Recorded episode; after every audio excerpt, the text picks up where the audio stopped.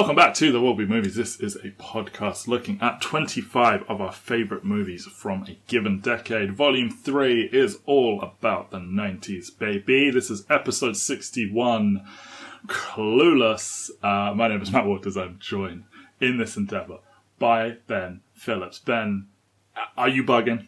I'm not bugging. Okay. The number of times bugging is said in a serious context makes me delighted. How are you though? I'm good. I'm good. I've had I, I had a day in the cinema yesterday after a month off. Same. saw- we both I- we're so codependent. We're buying houses. We went to the cinema for the first time in ages. Yeah, but you went to go see a recent movie. I went to go catch up on movies that came out in July that I hadn't seen yet. I mean, it, it's only just turned September. But This yeah, is true, but like I, I had to go see Space Jam and I had to go see you did have The to. Suicide Squad. As the basketball fan of the two of us, you went to see Space Jam. So, so, so- it, it's bizarre. They introduced the entire team of like the Goon Squad, hmm um, but I knew Damian Lillard was well, like one of the basketball players, and I'm Uh-huh. like, why is why isn't he here? He gets like a huge introduction halfway Yeah. through the game where he like just stops time, and it's like, Yeah. what is happening right now? hmm Dame time, baby.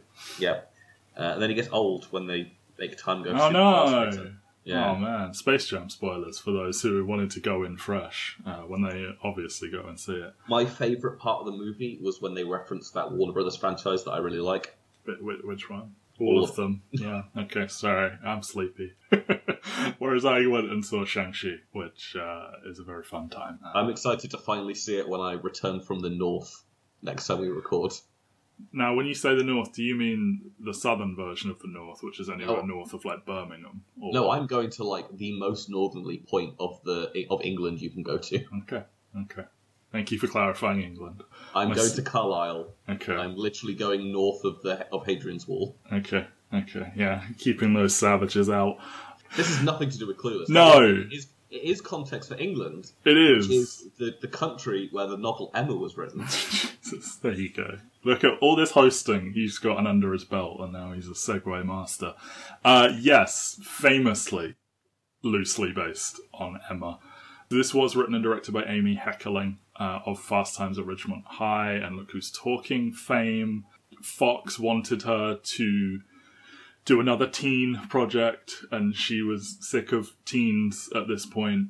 So her like condition was she basically wanted to take shots at popular kids, and she wanted the main character to be almost mentally ill in the way that she is just positive in the face of absolutely everything. And then that reminded her of Emma, and then I don't know if that is what caused it because to me, while there is definitely still an element of like dunking on popular Valley girls and everything, I do think it is kinder to its characters than maybe that original condition for taking the movie on would, Yeah, would lead you to believe.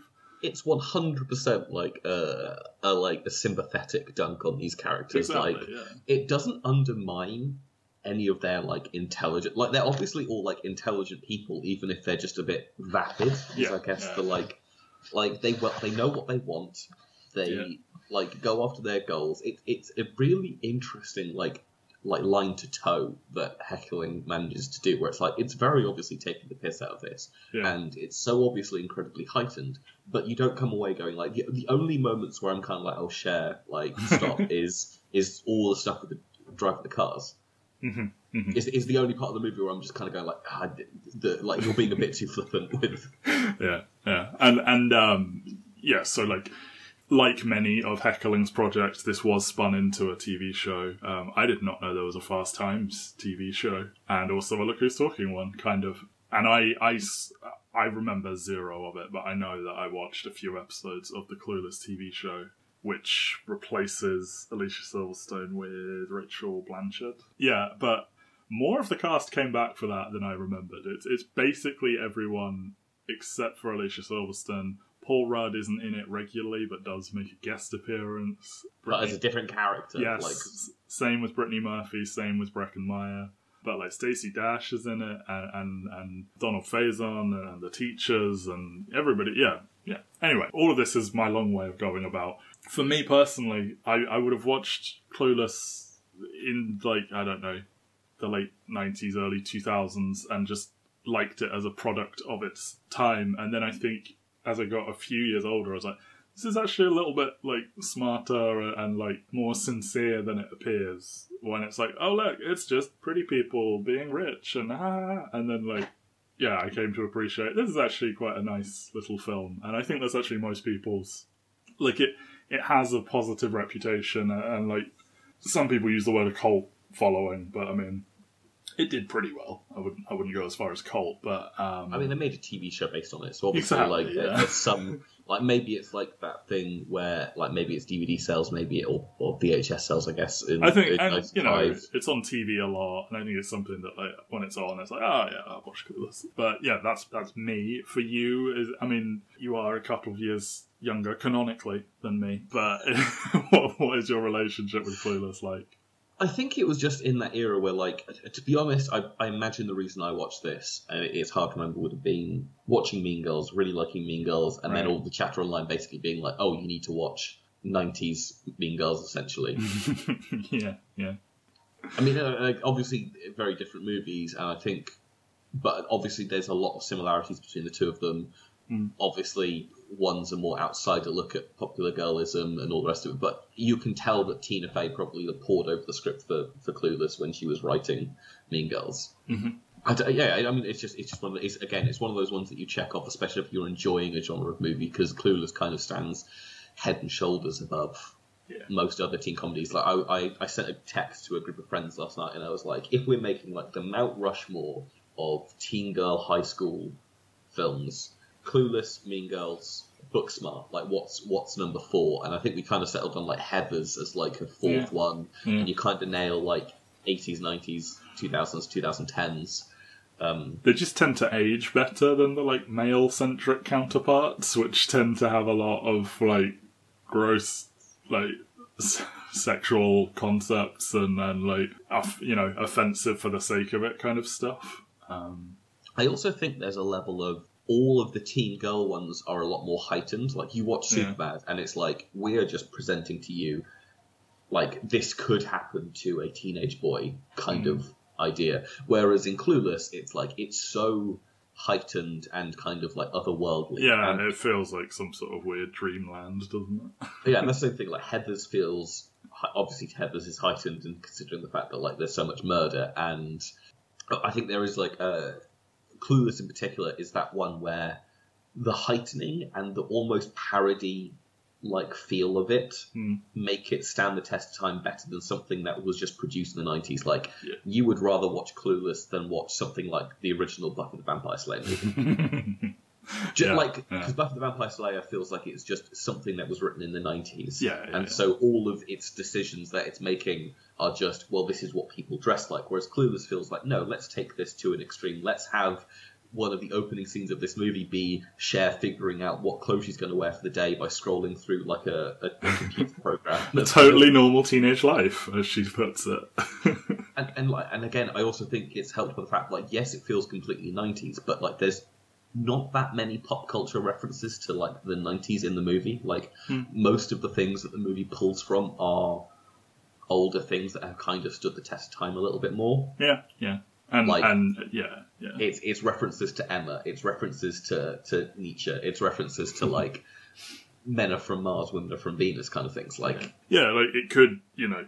I mean, it not quite, but it could conceivably have like invented everything within it. Like it's all like original creation stuff, for all you know. As it, I mean, there are a few things like you know, watching Spartacus and some like it hot and, and stuff like that, and um, but yeah, I mean, you could easily have zero knowledge of any of the stuff happening within it and still have a good time. Not a beloved movie in this household because of an infamous evening where I was staying at my partner's uh, college, and it was a you know it's, it, it's halls, it's a dorm room, it's small, so like she her side of the bed was by a wall and I fell asleep on my side with Clueless on, and I kept waking up thinking I'd only dozed off for like two minutes and rewinding the film, not knowing I had in fact been falling asleep for like half an hour at a time.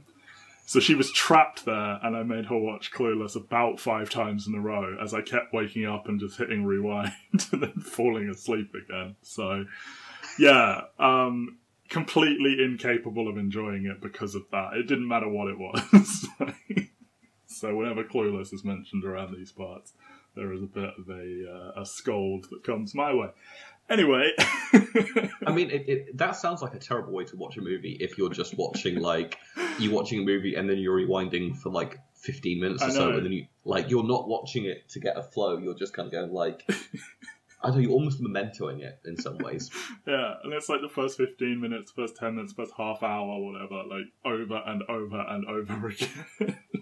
Just no movie is supposed to be watched that way. Um, so yes, many an apology has gone her way, but uh, yeah, yeah, right. So we we we did allude to Colt perhaps not being an accurate description. Uh, it was made on a budget of twelve million dollars. Uh, only two hundred thousand dollars spent on wardrobe, despite the many outfit changes. Uh, it Some, made some some costume designers spent a lot of time in LA thrift shops. yes. Uh, she said that she wanted them to look like they're products of the mall, not that they're models, and that makes perfect sense. The most expensive outfit, of course, being the yellow checked, like iconic outfit from the beginning. Uh, Iggy Azalea basically made a music video where she was just Cher from Clueless, and that outfit, you know, you see that come up time and time again. So, like, th- this movie, I mean, legacy might be going a bit far, but it, it, it has a recognizable pop culture moment, and most movies can't claim that. So, yeah. But uh, as I alluded to, uh, made on a budget of $12 million, made 56.6 in the end. Benjamin, how did it do on its opening weekend? Actually, pretty well. Like opens number two, 10.6 million dollars on its opening weekend, behind the juggernaut that is Apollo 13, uh, which has made 12.5 million dollars in its fourth weekend. Uh, down a mid 20% from the weekend beforehand. It is in the top five along with Nine Months, Under Siege 2, Dark Territory, and Species. God, sorry. No, go on.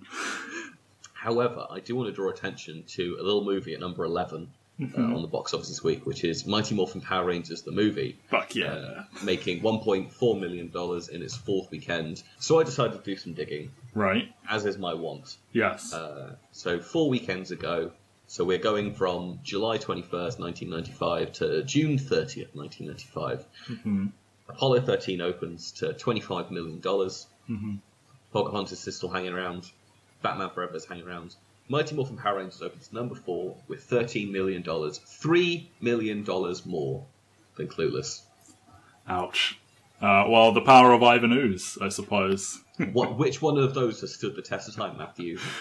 Ah. You can tell because we're discussing one of those movies in this podcast, and it's Mighty Morphin Power Rangers. Yeah, but Clueless doesn't end with Van Halen's dreams, so maybe we should restart this episode. No, uh, yeah, it, it was what it was, wasn't it? It delighted a few of us. Uh, Most parents were repulsed. Uh, yeah, but then for the dads, you've got Delphine, the the hot lady who gives them their powers. You're welcome, dads. Anyway, uh, yeah, I mean, I guess speaking of dads, uh, I mean, it's a very strange place to start, but I did have a whole thing noted down about how Dan Hedaya, as as Cher's father, Mel, delightfully furious throughout this movie. So I was going to suggest we kind of like, rather than do like throw our favorite lines at certain points, do like a top five of our favorite lines from Okay. Clueless Okay. at some point in this. So have a think of that whilst Oh, we God, whilst we okay. progress through it. But I was um, just an early shout out, which will probably end up in my top five. His line of. Anything happens to my daughter, I got a 45 and a shovel. I doubt anybody would miss you. Yeah, yeah. Meeting Tai. Yeah, this is my friend Tai. Get the hell out of my chair, or get out of my chair. And uh, you know the same scene as you just alluded to. I have to make him wait a while, then he can wait outside. Like you know, just at all times, incredibly angry, and then that all pays off with like when she is having the genuine crisis. Um, you know, because she's had many mini crises, crises even. But then when she's like actually in her feelings about Josh and everything, and she's pacing around, they have the actual sincere heart to heart when he's like, you know, no one is more beautiful than you. You are you are the nicest girl in the world. You run this house. You make sure I eat right. Everything, and you know, I think that goes back to what we said at the start, where it's like on the surface, it's just, haha, the dad's really angry, but then it pays off with that like nice bit of heart and sincerity at the end and everything. Maybe Amy Heckerling kind of went into this going like, I'm going to write a scathing indictment of people who didn't like me when I was in high school, kind of thing. But obviously, at the time that she's writing this, so what? It's it's 95. She's currently 67. So 30 years ago, she would have been like mid 30s or whatever. Yeah. Like you have to imagine that like she doesn't know how teens are, and obviously she she well researched kind of like what teens were like, but ex- exaggerated all that stuff. But it, feeling she like fell in love with the characters a little bit as she's writing it, and maybe it's like transitioning from accidental Emma Riff into on purpose Emma Riff that like you absorb some of Jane Austen's feelings for the characters and whatnot. But like it is, I, I do think it is the fundamental thing that makes this movie good and, Mm-hmm. and great and whatnot is is the fact that it loves the characters so much. Yeah, it, it definitely does. And I think Cher most of all, you see that with, of like, you know, presented to us as a ditz, as an idiot, but like very quickly established as actually surprisingly, whether she means to be or not, she is accidentally in- insightful and, and she is non stereotypically clever. So it's like, you know, I mean, you get the like really clumsy metaphor about Haitian refugees and her trying to organize a garden party that while it is very clumsy, is not a million miles off a sincere thought about like if we just pulled up a chair and everyone could have a good time kind of thing. I think that's the thing is like all of her speeches in debate class, like fundamentally, while Sean is correct that like they're not well researched, they're not well structured or anything like that, but like there is a kernel of empathy and like well meaningness in there, and Absolutely, yeah. and it and it makes you more annoyed at Amber, like when she just goes like, I can't, I can't even engage with this. It's bullshit. Yeah, yeah, and like you know, I mean, one of the the the plot is actually, I think that belies its ties to Emma in that it has this sort of intertwining plot where it all ends up weaving together in the end. But one of the like, I mean, you could say there are four major plot points if you include them playing matchmaker with the teachers, but really there's three. And like Tai the new girl, as the titular clueless girl, um, but then that um, you know Cher ends up acknowledging she is the one that's clueless, etc.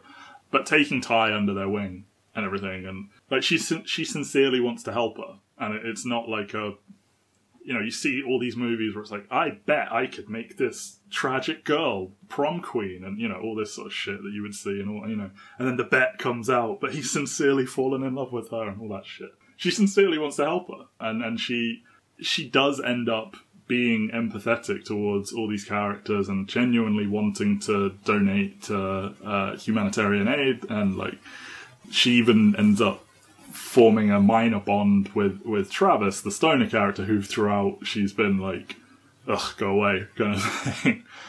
But yeah like the, there is that nice empathetic person underneath the whole time I think I think what makes it work with Tai is that like Tai seems to genuinely enjoy her makeover. Like yeah obviously she still has her personality underneath where she's like a bit of a stoner and like Mhm. she's got the hots for Travis and stuff like that. But like it doesn't feel like a a 180 degree shift away from what her personality is when they make her into a popular girl. It's just like, oh no, look, we can make you this. And, and like, I think a worse movie would kind of have her resent the fact that she was doing this, or like at the end she turns back into the stoner character when she's Travis. But it's like, no, she keeps Hmm. like like the makeover parts of herself, like the the. And I don't want to say bettering herself because it, it isn't better to be a, a a dropout versus a popular girl, but like Hmm. it shows her a new side of herself and like manages to to thread that needle in a very interesting way.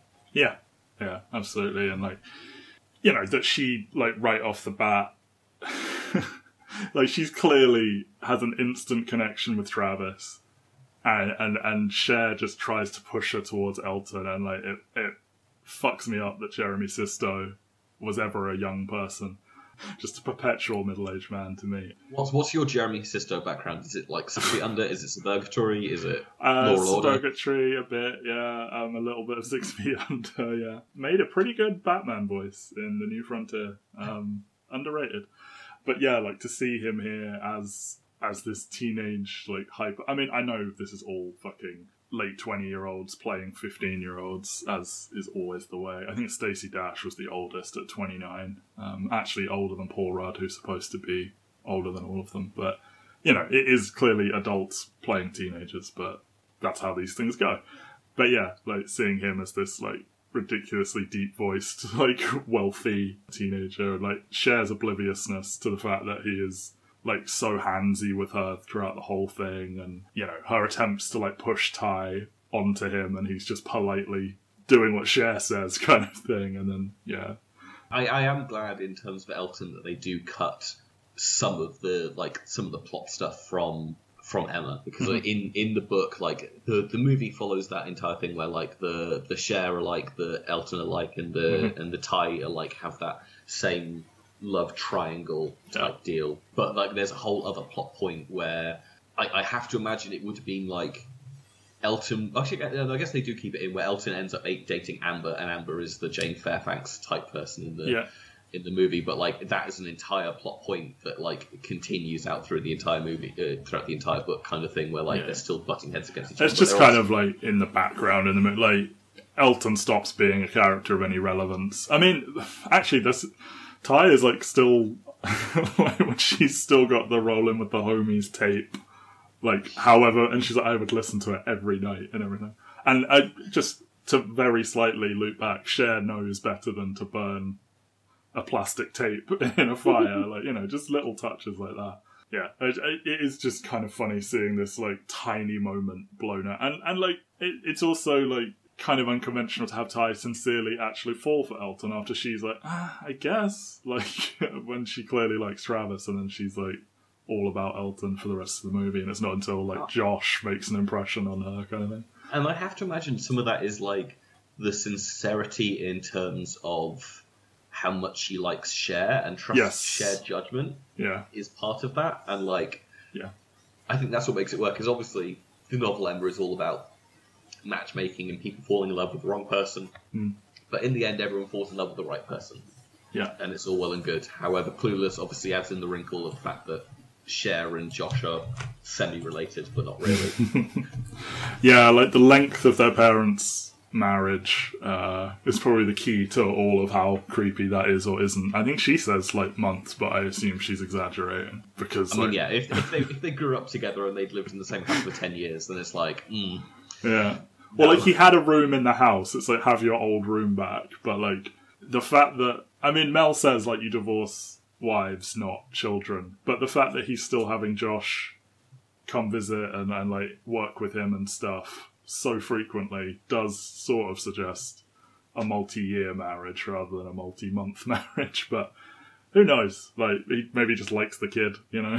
maybe Um, they got along very well in their couple of months of courtship. But, but yeah, I mean, like obviously Emma is all about this matchmaking stuff, but like I don't the the Tyre like character in in Emma is is similarly kind of like just kind of swept up in in all of these different things where like she just ends up like she found her match in the first five minutes and keeps on falling in love with the wrong people because Emma keeps recommending her the wrong people or because she keeps hanging out with Emma and meeting yeah. the Joshes of the world and the Eltons of the world and it's just Yeah. I, I, I like it because they are good matchmakers, or or Cher and Emma are both good matchmakers, Hmm. but they're also like completely oblivious and think that they know better than everyone. Yeah, so will they? yeah, like and and like Cher does go on a bit of a journey and and and changes and stuff, and it's like you you would think that the Cher from the last sort of 25, 30 minutes would have immediately seen the chemistry between Tai and Travis at the start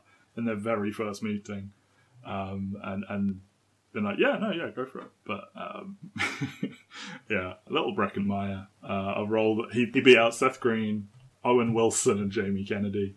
Uh, a lot of, of people auditioned for a lot of these roles. Ben Affleck, Jeremy Renner, and Zach Braff went for Paul Rudd's role.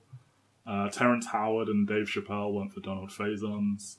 Uh, as you can imagine, a wealth of skinny white women were considered for Cher. Uh, Sarah Michelle Gellar, Angelina Jolie, Reese Witherspoon, Gwyneth Paltrow, Zooey Deschanel. I can't imagine anyone else but Alicia Silverstone as Cher, and it's kind of wild she didn't become a bigger star because she is so implicitly this character, and it is. I think it there is more to. I mean, we've kind of been talking about. There's more to the character than it would seem. Like if you just said, "Oh, go play a ditzy valley girl," I'm sure there are plenty of people who could do that. But there's just such a specificity to the way she talks and the narration aspect, and I think this has come up before. I think narration is actually an underrated skill for an actor to have. I don't think all of them are great at it, and she does have that inner monologue, and she is really good at it. And yeah, that like she wears an un- a surprising number of hats. I think in the movie, but yeah, uh, you know, she obviously what should have been her big, big box office break should have been Batman and Robin, but that film is I mean, what that- it is. that has to be the film that kind of like kills it for her because like she has Clueless. It's not a mega hit, and then she signs on immediately to play third or fourth lead in that movie. Yeah, I, I mean, guess- she, I guess- she, yeah, she's playing a Batgirl. I, I think they go with Batgirl, don't they? But it's a completely amalgam. It's just Lady Bat character. like, yeah, and And- like women are disproportionately punished for box office failures compared to men. I would say because. You know, this sort of catapults her into a rising star, and then Batman kills her career for like well over a decade. I And, mean, and then she's an older woman in Hollywood, and all the bullshit that goes with that. And yeah, Yeah, I mean, like you, you just look at her career list, and when you were reading through all those people who like almost got the roles, and it's mm-hmm. like Breckin Meyer's role, it's Seth Green, and it's like, oh well, those those two end up acting together quite a lot in later years. Yeah. When you say like Zach Braff auditioned for roles, and you're like, well, Zach Braff and Donna Faison obviously did Scrubs, but Oh, God we knows could have how had long. an early Scrubs uh, pairing a decade early. Yeah. I mean, you even go for like Seth Green and Sarah Michelle Gellar for, for Mhm. Buffy, Yeah. and it's just like it's just so interesting how insular all Yeah. of this feels Yeah. in terms of like how these people are acting off against each other. And I'm just looking at Alicia Silverstone's Hmm. um, list of her credits, and like 2004, she's in Scooby Doo, which obviously, Yeah. if like again, Sarah Michelle Gellar and Seth Green, it's just it's weird that all of these people kind of got pigeonholed into the same like Yeah. six or seven different areas. Like I feel like Dave Dave Chappelle and Paul Rudd are the only two that kind of like break out of that, and Dave Yeah. Chappelle kind of fucked off for ten years. He did. Paul Rudd's second movie, but first one to get released. I think he filmed Halloween 6 first, but this came out first. So, as far as most people are concerned, this is their first movie exposure to Paul Rudd. We can talk about some Paul Rudd. Paul Rudd's career is fascinating. And Yes. it's so interesting here because obviously, in these early years, I feel like he's very much kind of going like more dramatic, more straight man kind of roles because he's doing things like Halloween Six, as you say. he's in Romeo and Juliet, and I feel like he doesn't actually get to be like the Paul Rudd who is a comedic actor until Wet Hot American Summer. Where Yeah. obviously he's fucking incredible in. And, Well, I like, think I think his whole deal is uh, it, he's kind of like John C. Reilly in that like he is a legit actor who takes legit projects, but he's very good friends with a lot of big comedians, and he is a natural comedian as well. So you see him drift between the two. But like he is a Shakespearean trained actor. Like he is at times seems like laughably overqualified for some of the roles he lands, but then he is also just.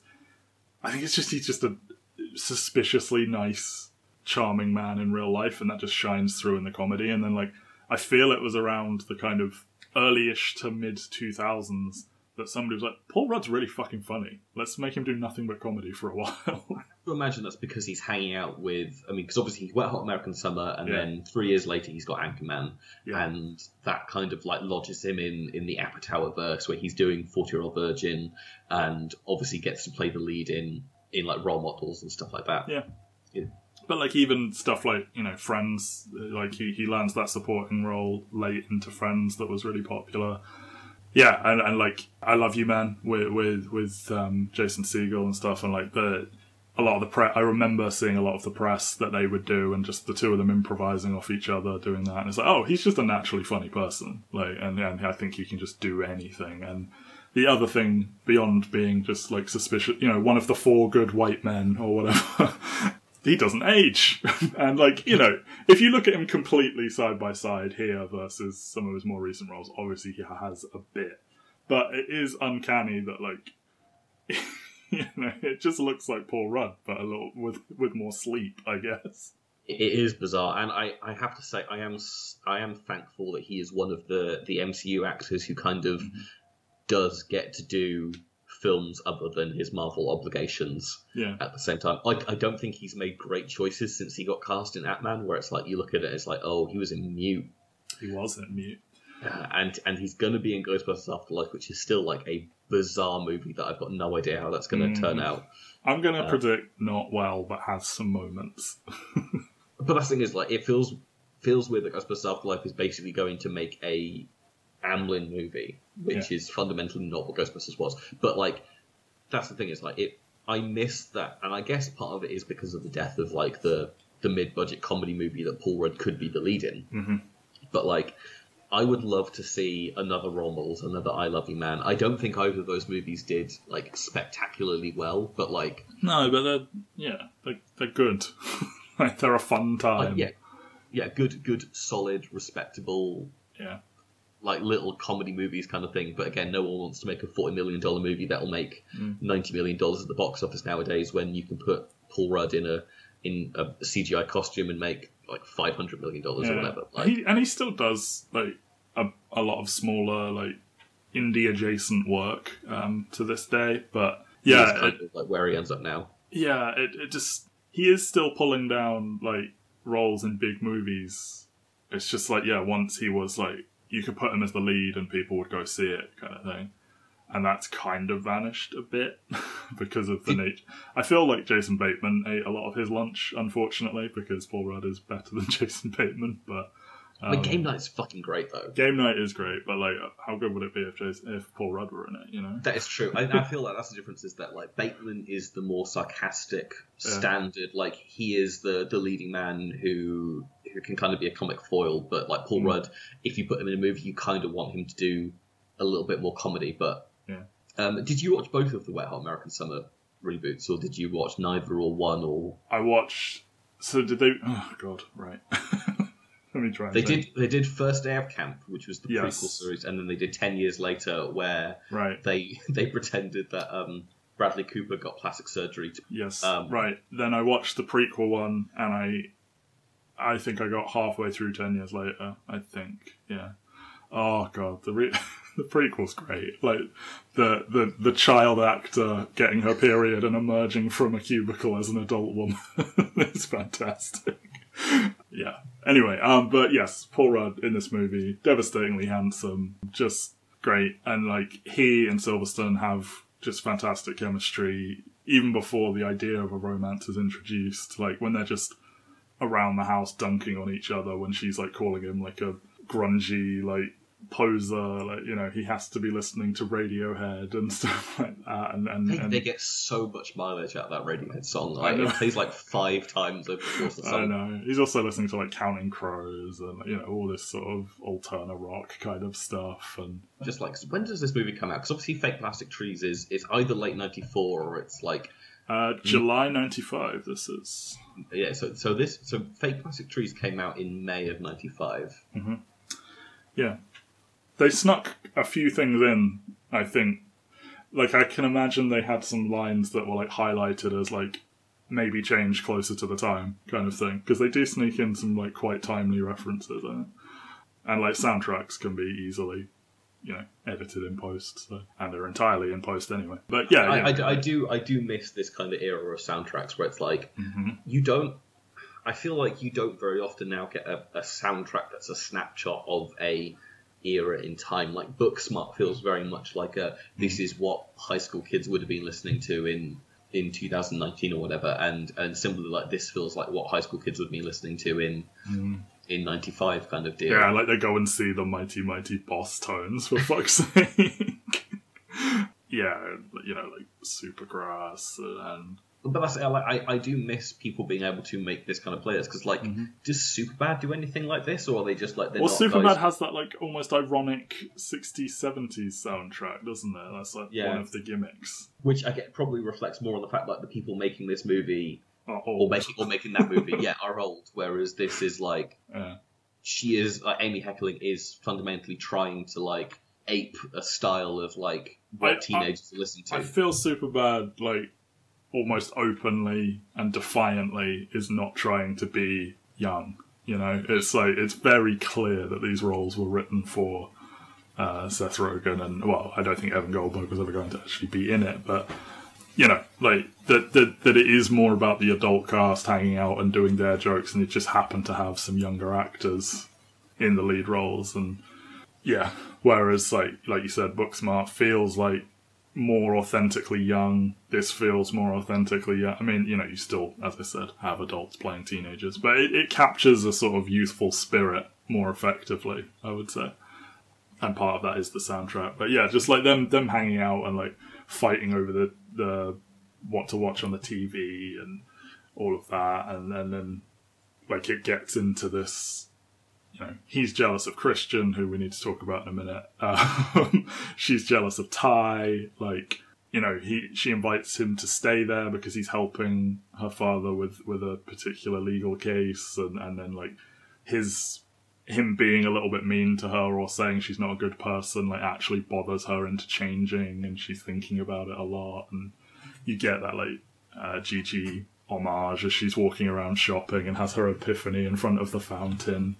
Um, I, I, love. I mean, I love that shot. Like I the, it the too. fountain glowing with light behind it. I mean, th- this is a point to shout out Bill Pope Mm-hmm. for this movie, who obviously, like the year after this, goes on to work with the Wachowskis and like becomes their go-to cinematographer for a while before eventually becoming Edgar Wright's go-to cinematographer. Mm-hmm. And is now doing the cinematography on Shang Chi. Like, like it's, I mean, obviously, like he he's had this like incredible career where he goes from comedy to action, back to comedy, and now is kind Mm. That's of cool. That like that must be cool to be able to look back at what you've done in your life and like I've been all you know I've been to every corner of movies kind of thing.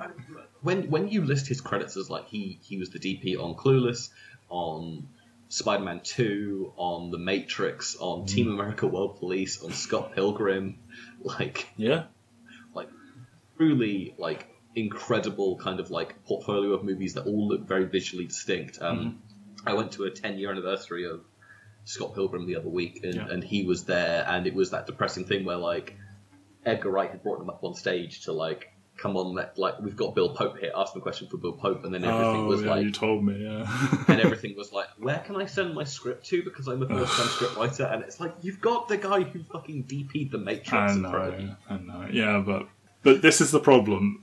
Young-ish film enthusiasts think everything lives and dies by director slash writers and like one good script, and they have no appreciation of like technical filmmaking. I think is the problem. Anyway, Yeah, because I mean that's the thing is this movie does have like visual comic pieces. Like I don't think it's quite as playful as Edgar Wright gets later on in his career in terms of like No. the staging of of physical comedy or like or, or playing with the frame and stuff like that. But there's definitely like fun little moments like the uh, as if early on in the movie where like that guy just just like, shoves him out of screen. yeah exactly like it, it, it does like some more playful things with with how it's framing Yeah, yeah, yeah. And I, I, I mean, this isn't quite the same, but I really like, like you pan across all the girls waiting to hit a tennis ball, and like they're, it's like a fucking, like they're all coordinated and they're holding purses and on phones and everything, and like running through all the excuses why they can't participate and everything. But yeah, devastatingly, Paul, uh, handsome Paul Rudd. Yes, they do end up together. I mean, I, I feel Paul Rudd again, like an underrated, like romantic lead. Like, like he is, he's a good on-screen kisser. He is a good, like, I don't know, like they, they do that montage while she's walking around of like all these moments where he like, you know, those those those charming eyes like looking up at her a lot and stuff, and it's like, yeah, like he's not like he's not like a hunk, but like I feel every woman has a bit of a crush on Paul Rudd, so you can just I feel like I feel like there's a terrible version of his career where he Hmm. ends up in like a Matthew McConaughey type hole. yeah, but how good would it be with Paul Rudd in True, in True Detective? yeah, but, that's but that's the thing is like I feel like a lot of these guys who get pigeonholed in Yeah, to yeah, rom coms end up doing like really shitty rom coms. Like everyone's got like one great rom com in them, yeah, and then yeah. it feels like you get typecast in that. Whereas Paul I f- Rudd kind of gets away with it, where this movie isn't really a rom com. Like the No. romance isn't the point because it's so funny on the edges, and he kind of gets away and gets to do yeah. um, that his his big romantic role really is either like you can say "I love you, man," where it's like more of a, a bromance type thing, Yes. or it's Friends, where he spends Yeah. like three seasons on that show dating Phoebe, and Yeah, like that's yeah. the closest he gets to. Uh, he did do. Uh, is it The Good Girl, where he's like paired with Jennifer Aniston in a movie? I don't think it did very well, but like he did have his shot at making some rom coms in the sort of late nineties, early thousands. See, you say you say that I think of Wanderlust as like the movie. He sure, yeah, yeah, yeah.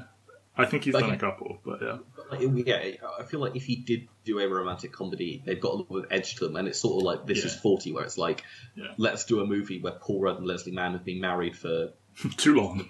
too long. yes, as uh, Judd Apatow continues to put his wife in things with his friends. Yeah, are they divorced now? No, no, no, they're still Oh, together. Okay. Anyway, um, I mentioned Christian. We must, we simply must talk about Christian, the hilariously, obviously gay from the second you set eyes on him, Christian. I assume they cast him because Cher says how she has such a thing for Luke Perry, and it's like, you know, the Luke Perry that a lot of us you know, uh, tragically he passed away um, a few years ago. But you know, like older Luke Perry tends to be people's image of him. But you know, like nineties Luke Perry with the bigger hair and, and, and stuff. Like I, I guess he's vaguely adjacent to him. But yes, just hilariously, obviously gay, and Cher completely oblivious to this fact. Um, and it's just there is just a bombardment of clues before they before they reveal that. Um, one of my favorites being when she's like, he he goes to the bar, like they go dancing, and he like a girl comes to hit on him, and he like brushes her hand off his shoulder, and he's like, "See, look, like he's so loyal to me," ignoring the fact that he is then like outrageously flirting with the barman. well, every single guy you see him talk to is is a guy essentially like like he's dancing with Cher and then gets distracted by a guy and starts doing the exact same dance moves against the guy. Yeah. and like he's like just dancing on his own he won't stop dancing yes. And he wants and then, to go to the after party and do E probably. His car his like outdated 50s 60s vocabulary kind of thing. Last thing is like when he shows up, he's obviously doing like the the, the 50s, 60s type deal where he's like wearing the tank top and like yeah, yeah, yeah it's just I mean, I love this movie sense of style. yeah. Because every character feels so visually distinct from each other, yes. and you really get a vibe for their personality based on their wardrobe. And I you mean, even get Cher saying that, like, she admires Dion's, like, brave fashion choices and stuff like that. It's not like they dress identically to each other. The actor who plays Christian has mm. done, like, nothing else. Mm-hmm like at all. Like I'm looking at his Wikipedia and like every single thing apart from three hasn't got hyperlinks to it. Mm. A lot of them are just called clueless documentaries that he did in like 2005. Apparently, he owned a defunct fantasy sport wagering website. wow. But like, and like, you know, the scene where he comes over for what she thinks is going to be the night she loses her virginity. Her father happens to be out of town. He wants to come over and watch videos. She designs a lighting scheme with the she uh, burns whatever that is in the in the oven, um, and she's wearing this like ridiculously like sexy dress, and he's just like, "Let's go watch movies," and his choices are "Some Like It Hot" and a particular scene in Spartacus that is uh, homoerotically charged. Uh, and her falling off the bed is a fantastic piece of physical comedy where she like goes to flip her hair back and just completely rolls off the bed. Yeah, and I love that it's Murray that is the one that tells them, and like Dion is then like, the boy can dress, and, and Cher even says he dresses better than I do, and everything. Just a great little. Yeah, a fun, a fun little diversion. Obviously, very different to. I mean, I, I can't actually remember what character Christian is supposed to be in Frank Churchill Oh, he's secretly secretly engaged in, in Emma, but obviously they make him secretly gay. In... Well, no one was gay before like the 1980s, so that is very true. You know. and lesbians were invented in the 90s, so it's, it's all canon. yeah, just a great little character, and like even when like he calls her and he's like at an art gallery and he's standing in front of a, a painting of two men embracing like all, like they really lay it on thick and that she just completely has no idea is very funny to me. And then as soon as she realizes and gets over it, like he's like her best friend. Like and it's like, oh, it's all fine, it turns out. I mentioned Murray very briefly. Stacey Dash and Donald Faison have incredible chemistry. It, it is kind of a forerunner to the to the Carla and Turk relationship, but like Dion is a little bit more vapid than Carla, but just, you know, arguing about misogynistic terms and him shaving his head and her threatening to call his mum and then almost dying on the freeway and like her, te- her virginity went from technical to non-existent and stuff like that. Donald Faison, another one who hasn't really aged. I know as yeah. well. Yeah. Like, like, and even the bit where they, they make a deal about like him shaving his head, I'm like, have we seen his hair in this movie? Like, he keeps on wearing these hats. And yeah, like, I don't think we've actually seen. I think Donald that might be the hair. point is that like he is bald and they're hiding it, and then like yeah, he, he he adopts that iconic look that you will see him in over and over and over again. You know, like they are very much side characters. Like like Dion is, is Cher's best friend, but like Tai has a far bigger role and stuff like that. So they are very much. I mean, she's there a lot, and she has some great lines, and she she is really good in it, I think. But yeah, uh, the two of them are just kind of off to the side, but they are great, and like yeah, it makes it makes more sense that Stacey Dash doesn't really have a career in comparison to, to Brittany Murphy, who does like probably of the female cast, Brittany Murphy has the best career out of any of them Yes. coming out of this. Like uh, Alicia Silverstone, obviously, kind of like it. Hollywood just kind of fucks her over, whereas Brittany Murphy's doing like Girl Interrupted and Eight Mile, and has obviously got um, the the voice acting job on King of the Hill and stuff like that. I and do find it very funny that she and Breckin Meyer voiced the same character in King of the Hill. Um, I, before and after puberty, they voiced the same role. I mean, she she obviously is more famous for doing Luann, but uh, yeah, she also did the the pre-pubescent version of, his his voice role, which is very funny to me. just completely tragic what happened Yes, to her. yes, yes. Um, like I, I- it's one of the one of those things where like it's hard to imagine her career kind of like reaching a a new a new height or anything like that based on like where it had been going for the last couple of years, but just deeply deeply tragic that like she dies the way that she does. Yeah. Yeah. I mean, there's no real segue out of that, but um, yeah, a, a good, I- I- a good I- performance. Because I feel like when we when we discussed Tai earlier, we kind of skipped over the Brittany Murphy. Yeah, yeah, Brittany yeah, Murphy, yeah. Like, she is someone who's a little bit of a chameleon, where like she can play this kind of like oblivious role, but then also I, I feel like can play kind of like the the stunner kind of Mm-hmm. role or like the romantic lead in it. Like she she has got those comic chops, Mm-hmm. but also can play your romantic lead or like your dramatic lead. Yeah. Yeah. So, I mean, you talked earlier about like our favorite lines. Like, she has a couple of mine. I've never had straight friends before. I thought it was pretty funny. Um, uh, also, like, the way it's not the line itself, but how dramatically it's played. You're a virgin who can't drive. That was way harsh. Tai is just. It's. Oh, chef kiss. Love My partner likes to point out to me that every single time that she like makes a crack at someone's virginity, Brittany Murphy was also a virgin who couldn't drive when she had to say that line on set because Indeed. of like I, I, either how how old would Brittany Murphy have been actually? I'm now intrigued. So she would have been like 16, 17 at the time of the movie. Uh, yeah, 17, 18. Oh, at the time of filming, probably 16, 17. Yeah. Yeah. So she's probably one of the younger, like, age appropriate members of the cast. Yeah. Yeah. And, and also, like, when, when Cher is saying you have something special no one else at the school has, she's like, oh, I'm not a virgin. Just a nice little misunderstanding there. Have you got a couple? Oh god! Uh, so obviously I mentioned the uh, anything happens to my daughter, I got a 45 and a shovel. I doubt anybody would miss you. Yeah. Uh, you see how picky I am about my shoes, and they only go on my feet. Yes, is- I had that one written down when she's debating losing her virginity. Yes. Um, sometimes you have to show a little skin. This reminds boys boys of being naked, and then they think of sex. And anything you can do to draw attention to your mouth is good. Yes, yes. Um, I like when she's asking Josh about doing something good for the planet, and he says, "Have you considered sterilization?" um, he he delivers probably Paul Rudd delivers my favorite line in the movie, and it's in a scene that almost breaks the movie in that it feels I can feel the awkwardness.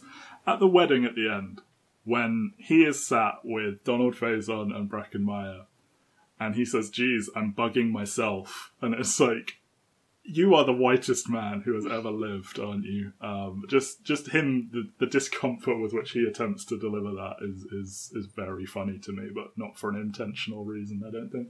Um, I, I enjoy he's a disco dancing, Oscar Wilde reading, Streisand ticket holding, friend of Dorothy. Know what I'm saying? He's a Um, cake boy. I, I think it's, it's aged both horribly and very well. Hmm. Just in terms of the fact that like, the movie just kind of like doesn't deal with him being like. There's no judgment for him being gay. But No, it's just quite no. funny that like it, it goes for all these stereotypes, and it's like I mean, Ah, you, okay. you you are kind of fearing the F slur is coming, kind of thing, especially from a character that's supposed to be a jock, you know, like. But you know, it, it is handled with like slightly more um, grace than it might be. Yeah. Um, my plastic surgeon doesn't want me doing any activity where balls are flying at my nose. Well, there goes your social life. Is yeah, definitely. So you know, I I've said about bugging like there's so much slang in this, like calling good-looking women Bettys, saying that Josh is kind of a Baldwin. I think they coined that as a, as a thing.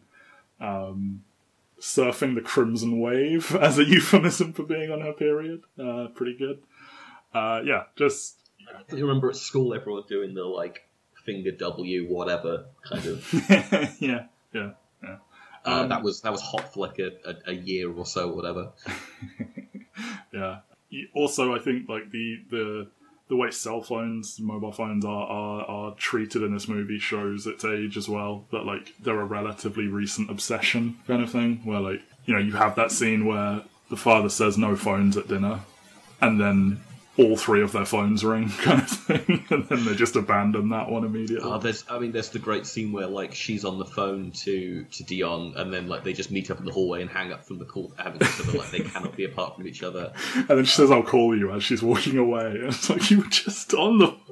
Yeah. Anyway, A special shout out to Travis's tardy speech. Um, I would like to say this: tardiness is not something you can do on your own. Many, many people contributed to my tardiness. I would like to thank my parents for never giving me a ride to school, the LA City bus driver who took a chance on an unknown kid, and last but not least, the wonderful crew from McDonald's who spent hours making those egg McMuffins without which I might never be tardy. Well, there you go. There is Ben's uh, submission for best monologue uh, of the podcast. Uh, Like Billie Holiday, I love him. yeah, yeah, yeah.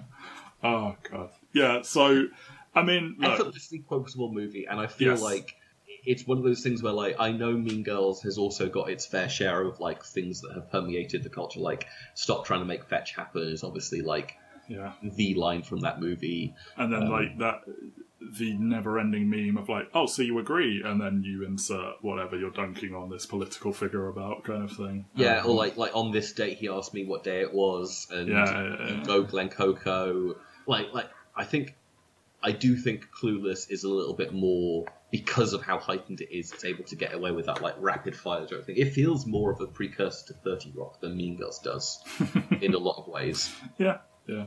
Uh, Just in terms of like it's, it's just joke, joke, joke, joke, joke, joke, joke. We're just like we're not going to stop really, but then Yeah. when we do stop, there's going to be a lot of heart here, and I think again that's what makes this movie. Yeah. And I think that's why it makes the list for me. Is like it's not only just like a, a, a time capsule for the '90s. It's not just funny. It is that level of heart and that like underrated level of sophisticated writing kind of thing. Um, in for like the least sophisticated subject matter in the world. And and yeah, that's. I mean, it's one that like I could see like saying, "Oh yeah, Clueless, great movie," and somebody being like, "What?" But fuck you. Here it is on the list. Um, special shout out to, to Miss Geist being actually named Twink Kaplan. I know, yes, a producer on the movie, I believe. Yes, yes. I mean, and, and also also Wallace Shawn. Just I, Yeah. I, I really enjoy Wallace Shawn showing up in things, even if yeah, his just Uh, sort of like consternation, uh, uh, just just flabbergasted by all these people in front of him. it's just Yeah. like doing the Lord's work. this movie Good super nineties, like easily the most nineties movie we're going to cover on this. Like I feel like Yes, every other movie that we've covered kind of ends away with it. Like maybe they are more like generic. Like you watch Groundhog Day and there's nothing particularly nineties. no, about any of those things. Like they're a lot more kind of like lost in time. You can imagine them being written for a previous era. Like even. Yeah, like yeah. Goodfellas obviously is like a, a period piece in a lot of ways. And I think- yeah, Clueless is the one. Uh, Yeah. It's nice that it's sort of like the midway point, and it's like the one that leans so truly Yeah. and utterly into being a piece of '90s ephemera. yeah, there are a couple coming up as well, but like this is yeah, this is as nineties. This is dripping with nineties. Um, speaking of what's coming up, we've been teasing it for quite a while now. I am phenomenally excited to hear Ben's soliloquy next week as we discuss Babe. I kind of don't want you to say anything about it now because I, I really want to. I really want to know. Uh, a movie I enjoyed and have never thought about since, and Ben has consistently It's been on every version of this list that I've Yes. posited to you. Yes. So I will say no more uh, because I'm just going to say next week the intro might be quite brief as I immediately toss over to Ben to just start talking about Babe. Yeah, but that is next week. I'm, gonna, I'm just gonna say. I'm just gonna say one thing. Yes. This is the third five star movie that we'll be recovering for this miniseries. Goodfellas, Chungking Express, Babe, The Mount Rushmore. Of The Mount Rushmore. movies. Maybe there'll be a fourth five star movie coming up in the back half. I don't know. I do. I do know. I do know the list, and I know my thoughts on all the movies that we've got coming up. But Babe is the third five star movie that we're covering for this miniseries. Well, I, if you can all contain your excitement to hear the justification of Babe being a five star movie, just seven little days to wait, depending on when you listen to this one, of course.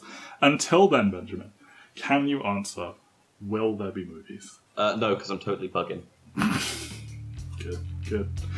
Bye, everyone.